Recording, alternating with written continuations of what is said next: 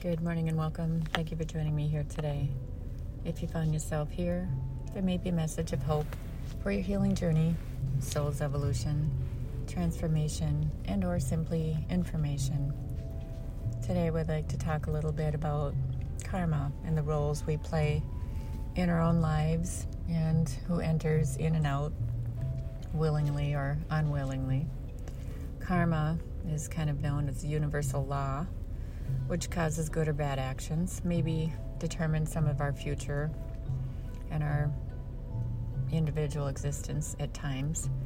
It rep- represents some of the ethical dimensions and processes of rebirth, the beliefs in which generally is shared amongst religions and traditions.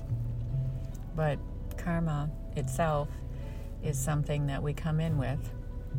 Some people have lives that are simple. Maybe they've already burnt off their karma from past debts, or maybe they have accrued a lot of it. So, and maybe you are accruing it intensely this lifetime for your actions against others. So, karma is something you need to be mindful of. There's good karma. Positive results come from constructive actions, right? And small cause can grow into big results. Maybe whatever you create you have great results and maybe you don't. Depends on the karma or the karmic debt that you are repaying or paving forward. So sometimes we take on karmic debt from our parents, or maybe we're paving it away or helping heal karma from past lives.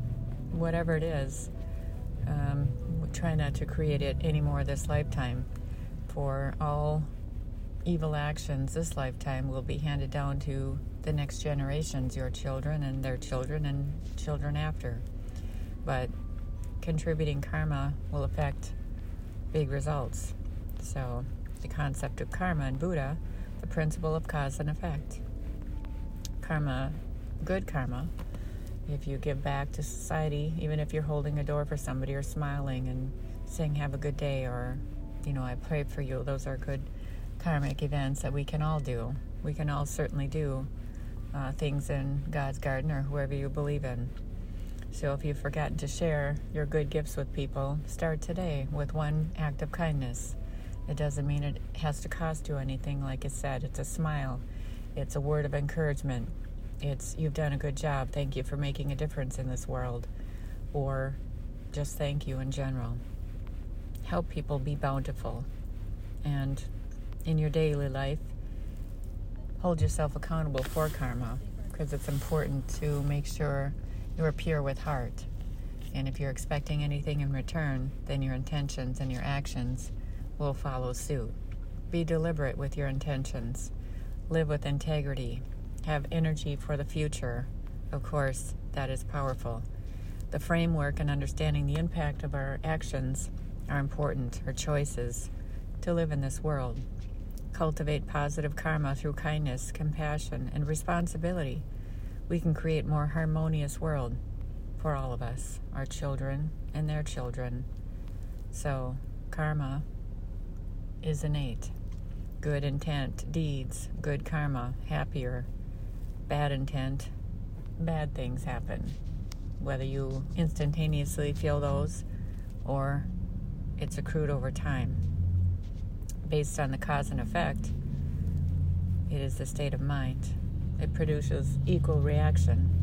The law of karma works on the same principle of positive, encourage progress, souls, and negative will hinder.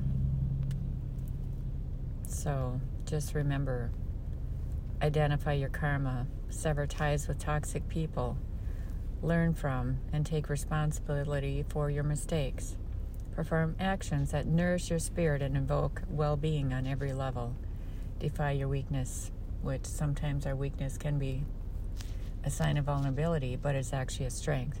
Take new action and forgive every day. It doesn't mean take action, especially take things in your own hands. There's karmic law, there's laws of spirituality, there's God law, whatever you believe in, there's, you know, a way to the land take care of Mother Nature, you know, pick up, recycle. If you see garbage on the road, take your family out and clean it up. There's Earth Day coming. We all have past, present, and future to look out for. Or maybe we've already lived it. But try and do one good thing every day, whether it's for yourself or somebody else. Love and forgive yourself and each other. Letting go. Letting go of what no longer serves. Holding grudges holds you back. Practicing kindness and compassion, compassion and self-reflecting is a practice. The big ex- examples of karma is what we don't actually execute. So make sure you execute a kindness plan of compassion today for yourself and others and forgive. It's the highest form of love if we can do it. How you treat people is their karma. How you react is yours. By the great Wayne Dyer. So just remember to take care of you today, take care of your karma, karmic debt, and be grateful and have compassion. So I hope this helps today. Just remember you matter. And so it is. Namaste.